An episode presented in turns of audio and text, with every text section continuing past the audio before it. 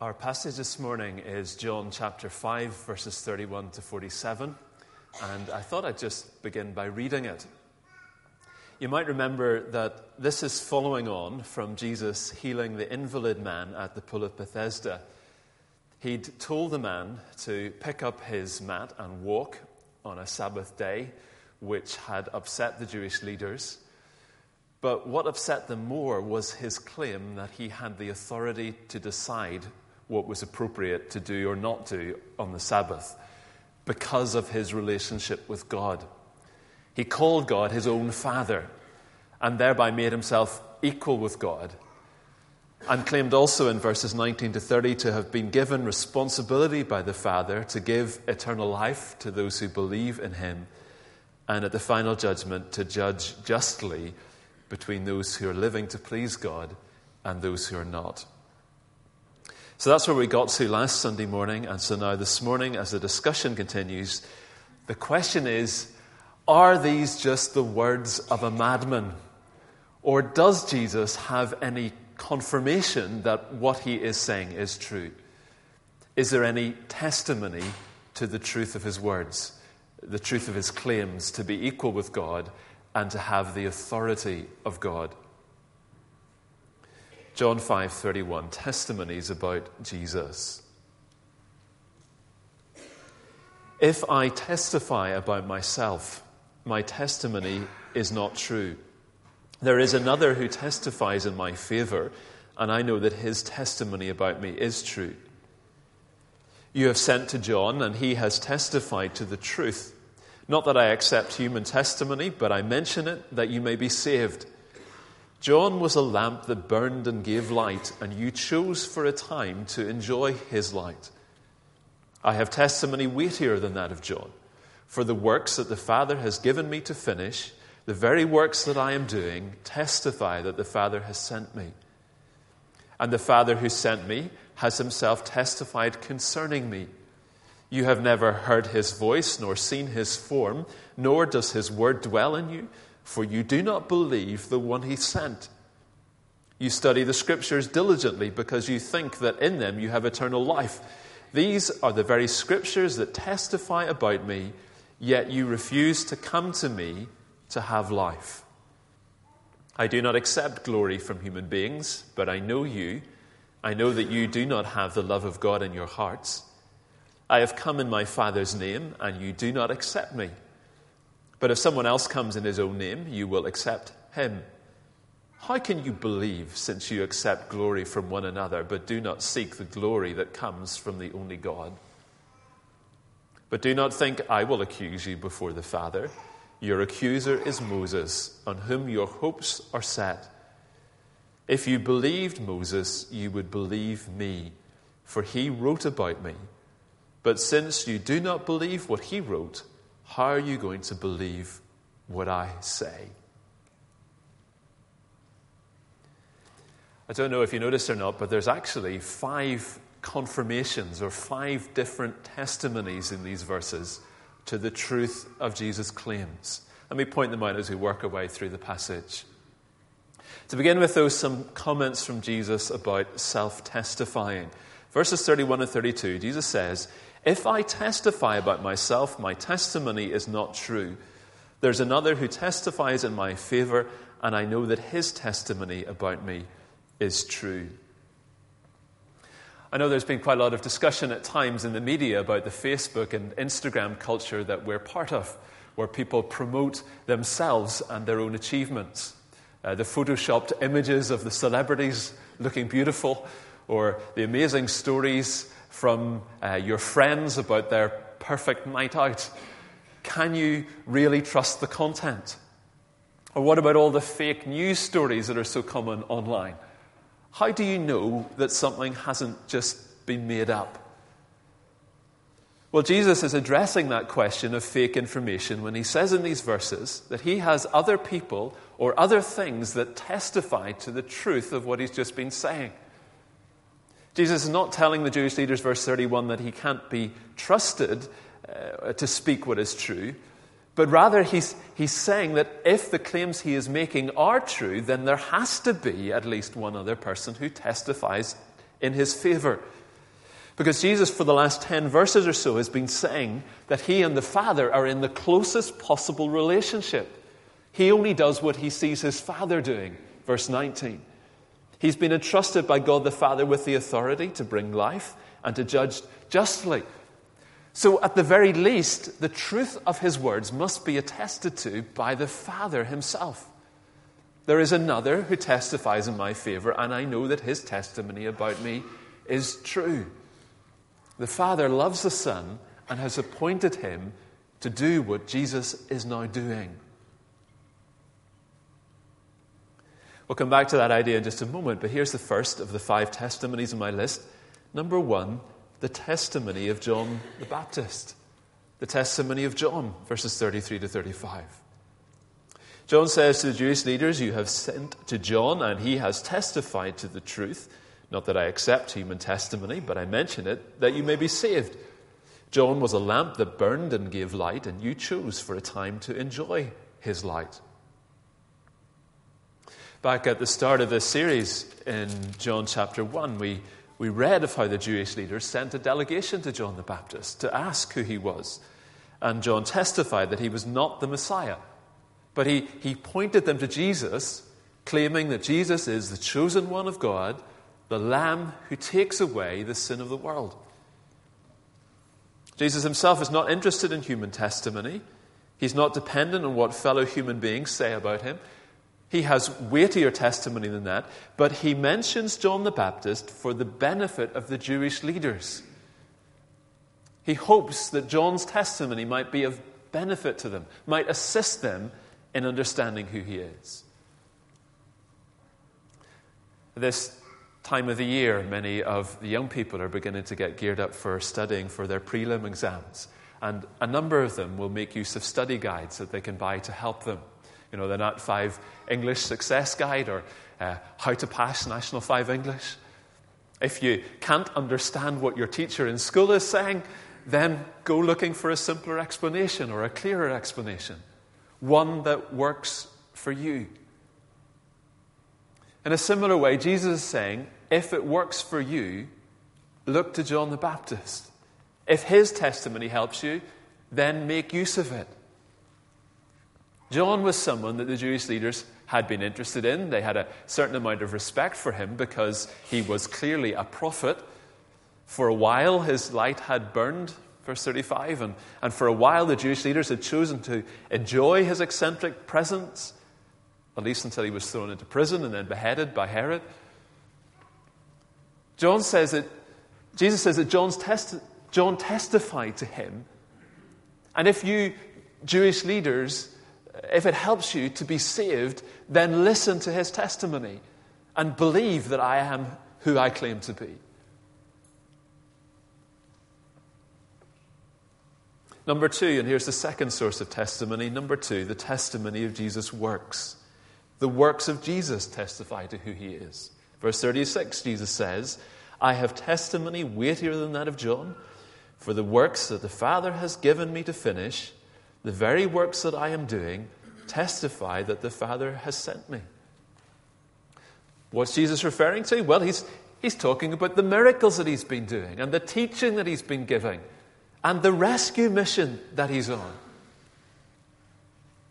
If I said to you that someone was a world famous golfer, you would expect them to be able to play around a round of golf. Or if they claimed to be a world famous singer, that they would have a nice voice. Or if they were a world famous chef, that they would be able to cook. Jesus is saying, verse 36, that the things that he is doing, the quality of his actions, show the truth of what he is claiming. He's, he's changed water into wine, chapter 2. He's healed an official's son, chapter 4. He's enabled an invalid to walk after 38 years, chapter 5. These are the signs that he is the Messiah, the Son of God. He's doing things that only God can do. And his teaching, his teaching is incredible. People are, are coming to him to believe, we've seen over these last few weeks. They just believe because of what he says. The woman at the well, Nicodemus, the respected teacher, the disciples themselves. And although the Jewish leaders don't know it, the very presence of Jesus in the world and his eventual death on the cross and his resurrection on the third day, these are the works that testify most to his relationship with the Father. God so loved the world that he sent his Son. And as the Son completes the works that the Father gives him, he finishes the work of salvation and he makes it possible for us to have eternal life. His incredible work of salvation is the ultimate proof of his claims. Number three, the testimony of the Father. And we've touched on this already. The testimony of the Father, verses 37 and 38. Jesus adds, The Father who sent me has himself testified concerning me. You've never heard his voice nor seen his form, nor does his word dwell in you, for you do not believe the one he sent. The religious leaders certainly wouldn't have liked to, have hear, to hear that. Uh, Jesus telling them that they do not really know God nor His Word because they do not believe that Jesus has been sent from God. The religious leaders, they probably prided themselves on their religious knowledge and their theological understanding, a bit like an expert that I heard on the radio recently talking about their, what they thought was their particular field of expertise, and they weren't very happy with anyone dismissing or challenging their expert knowledge. Similarly, the Jewish leaders thought they were the experts on the things of God.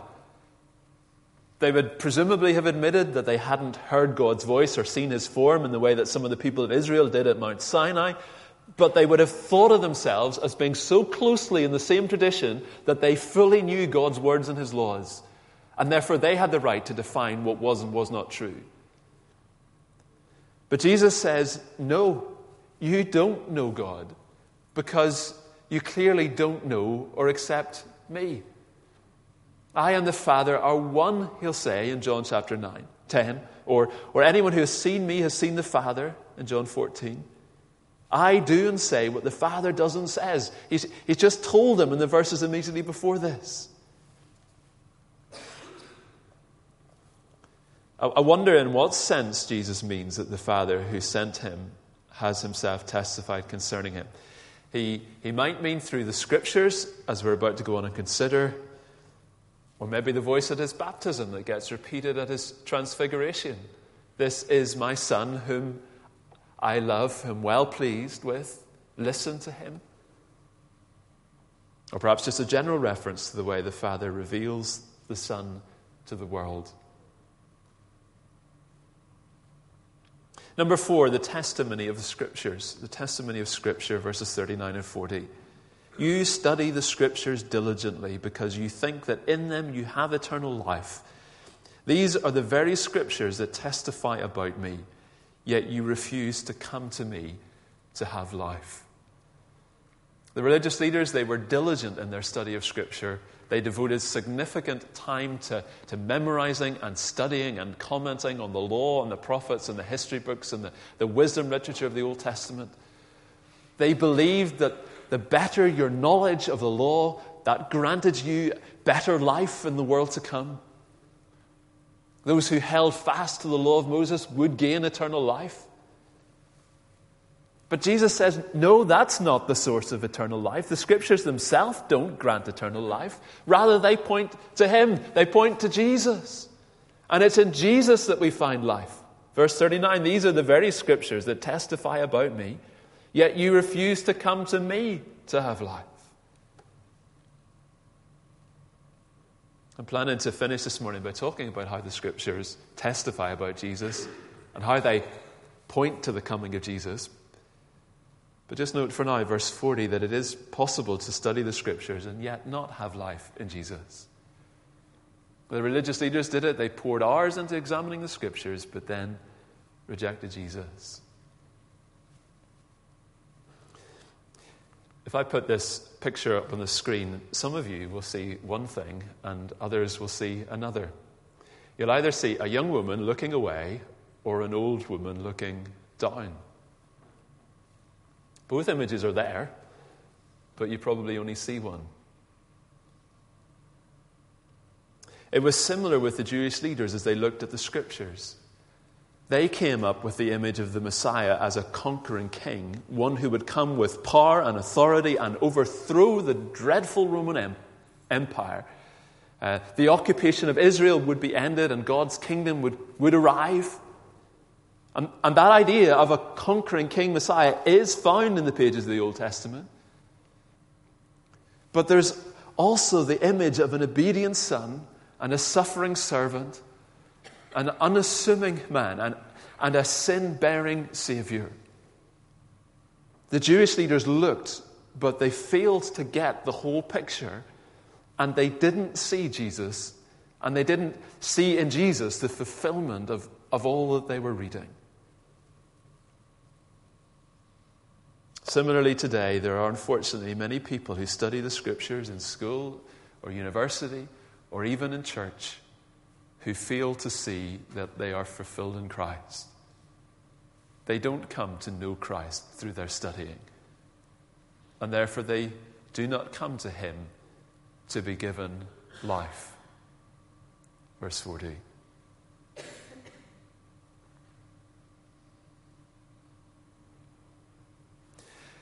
There's a little interlude next, verses 41 to 44. Jesus continues to comment on the religious leaders' unbelief, verses 41 to 44. Comments about the Jewish leaders, verse 41. I do not accept glory from human beings, but I know you. I know that you do not have the love of God in your hearts. I've come in my Father's name, and you do not accept me, but if someone else comes in his own name, you will accept him. How can you believe since you accept glory from one another, but do not seek the glory that comes from the only God? Jesus certainly says some pretty hard hitting things. He doesn't pull his punches, does he? He makes it, it clear throughout this section that he is the one who gives eternal life, and he is the one who will exercise judgment on the last day. He doesn't shy away from telling people as it is. And now, here in verse 42, he tells these upright and respected Jewish leaders that they do not have the love of God in their hearts. They do not love God. They do not have his love flowing out of their hearts to others. Despite what they might think, they are not, in fact, listening to God and God's testimony. You know how it is? Some, sometimes people can be so caught up in their own circle of friends or their own way of doing things that they are isolated from the real world. They're not open to new ideas or different ways of doing things. I think the word glory here in these verses is just another way of talking about testimony or, or praise or, or esteem or acknowledgement from other people. The Jewish leaders are, it seems, willing to accept various teachers and leaders who fit with them, even though they come in their own name, testifying to their own authority on the basis of self praise or glory. Verse 43 but they do not accept Jesus because they're not interested in who God glorifies. And then, verse 45, Jesus goes even further in his challenge and talks, fifthly, about the testimony of Moses. Number five, the testimony of Moses, verse 45. But do not think I will accuse you before the Father. Your accuser is Moses, on whom your hopes are set. If you believed Moses, you would believe me, for he wrote about me. But since you do not believe what he wrote, how are you going to believe what I say? The Jewish leaders, they prided themselves on their knowledge of Scripture. But more than anything else, they prided themselves on knowing the law and the writings of Moses. Moses was their great hero. Came across a website the other day advertising the Elvis Presley Appreciation Society. You've uh, probably never heard of them, but you could imagine that the club are pretty fanatical about Elvis and his music, his lyrics, and the things that he did and said. Well, the Jewish leaders were a bit like that with their hero Moses. But Jesus, Jesus says, verse 45, that Moses will actually accuse them before the Father because of their unbelief. Jesus won't have to tell the Father about their hard heartedness. Moses will point out their foolishness. or, or perhaps not Moses in person, but certainly all that Moses wrote about. Moses' testimony was that Jesus, the Messiah, was coming. And all the laws and rules and regulations and the sacrificial system that was communicated from God via Moses to the people of Israel, that, that whole first covenant way of relating to God pointed forward to the need of a new covenant. As we were thinking about uh, last Sunday evening when we looked at Hebrews chapter 8. If these Jewish leaders don't believe their great hero Moses when he points to the nature of the coming Messiah, then there's no way that they're going to believe Jesus himself.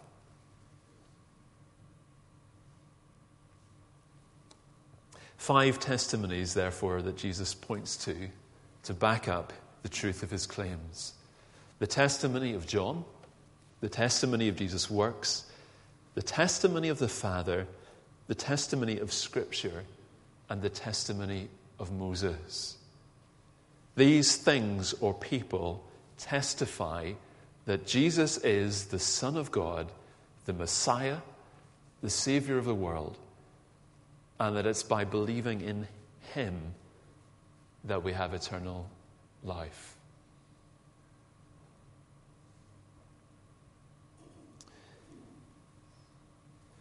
For the remainder of our time now this morning, I want to come back to this idea that the scriptures testify about Jesus and ask, how do they do that? And I just want to give a very brief Bible overview and suggest a few ways in which I think they do, because I think this is going to be helpful for you as you're interacting with others and even just thinking yourself about how Jesus fulfills the scriptures. For instance, there are specific Bible verses like Genesis 1:26 that hint at the complexity of God and the plurality of his nature. Let us make mankind in our image. Genesis 1, verse 26. God speaking of himself in the plural, suggesting that God is more complex than just a single person. Also, throughout the pages of the Old Testament, there are various theophanies or appearances of God that might suggest three persons or the pre incarnate presence of Christ. For instance, some people wonder if uh, the three visitors who appeared to Abraham in Genesis 18, whether that represents the triune nature of God. Or in Genesis 32, when Jacob wrestles with God, it, it's maybe God the Son who is present. And certainly in Daniel 3, when the three friends are in the fiery furnace and a fourth figure appears with them who looks like a son of the gods, most Christian commentators would think that was God the Son in the furnace with them. Or Daniel's vision of heaven in chapter 7 when he sees one like a son of man coming with the clouds of heaven, approaching the Ancient of Days and being given authority over all people so that his kingdom will never pass away. Surely that's a vision that is speaking about Jesus. And so the list goes on. There are also the specific prophetic promises of the coming of Jesus. Genesis 3, immediately after the fall, we read of God saying to Satan that a descendant of the woman will crush him. Or in Isaiah 9, verse 6, a passage that we'll hear multiple times this Christmas. For to us a child is born, to us a son is given, and the government will be on his shoulders, and he will be called Wonderful Counselor, Mighty God, Everlasting Father, Prince of Peace. And there are many other promises like that, and I could direct you to some books on that if you'd be interested in finding more. Then there are the types and the foreshadowings in the Old Testament, the stories and events that are ultimately given their full meaning and significance in Jesus. So, stories like Abraham uh, being tested in Genesis 22 to see, to see if he's willing to offer his son as a sacrifice. That is fulfilled ultimately in God giving his son Jesus on the cross. Or Old Testament characters like Melchizedek in Genesis 14, that the writer of Hebrews refers to as a prototype of Christ, a priest without beginning or end, one outside of the line of Aaron. Even the great salvation stories for God's people point to God's grand plan of salvation Noah being saved in the ark, uh, Joseph providing for the people during the famine, Moses delivering the people out of, of Egypt, leading them through the sea on dry ground. Such events culminate, they climax in the greatest rescue mission of Jesus Christ. And then there's the fulfillment of the promise to Abraham. God says to Abraham in Genesis 12 that he'll make him into a great nation and that eventually all peoples on earth will be blessed through him. The writer of, of Hebrews uh, tells us that Abraham died without receiving that promise, despite already being in uh, the physical land and having some descendants. He was still waiting for a better fulfillment, a better land. He was waiting for what only Jesus Christ could bring about. And if you were to read a book like God's Big Picture, uh, you would learn that how that promise can be traced right throughout the whole Bible. The theme of God's people in God's place, living under God's rule, experiencing God's blessing, fulfilled ultimately through Christ and his coming and the new creation. I think that for me, that's one of the strongest evidences for the truthfulness of the Bible. The consistent way that that big overarching story goes throughout the different books. Uh, despite the 40 or so different authors and, and the roughly uh, a 1,500 year time span, it all hangs together and is internally consistent, despite the different styles and types of literature. We see that even in terms of fulfillment of the Old Testament sacrificial system. The books of Moses, with their descriptions of how God should be worshipped and sin dealt with, they point forward to something better. The blood of bulls and goats it didn't really work. You know, the animal sacrifices, they just point forward to the need of a, of a better sacrifice. And Isaiah the prophet, speaking around 700 years before the coming of Christ, foretold of a coming Savior who would be led like a lamb to the slaughter, on whom God would lay the sin and iniquity of us all. As the writer of Hebrews again says, Jesus finally comes as the greatest high priest offering himself as the perfect atoning sacrifice and dealing with sin once and for all. He himself becomes the perfect temple, the perfect way of, of relating with God. He fulfills all that the Old Testament priesthood and sacrificial system was pointing forward to.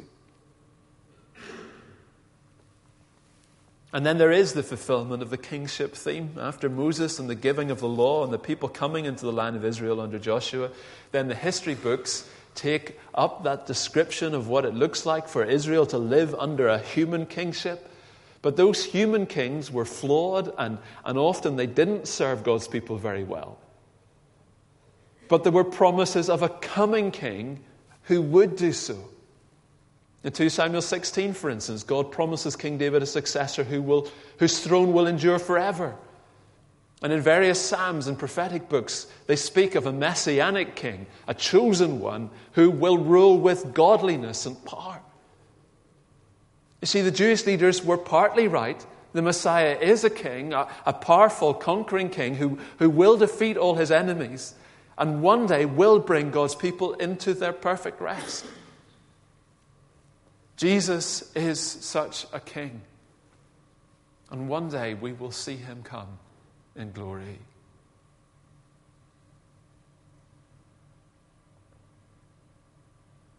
The Jews at the time of Jesus only had as their scriptures what we now call the Old Testament. But these Old Testament books, time and again and in various ways, testify to the truth of Jesus' claim. He is who he claims to be. And if you look into it, it's clear that he fulfills all that was written about him in advance. Some people have counted the number of Old Testament prophecies that Jesus fulfilled during his lifetime and have suggested that there were over 300 prophecies written more than 500 years before his coming that he fulfilled. Many of which were he had no control over. Place of his birth, his human lineage, the location of the first few years of his life, the manner of his death, but also just stuff that talks about his ministry and the nature of what he will come to do. As Jesus claimed in front of the religious leaders, the scriptures do indeed testify about him. Let's pray.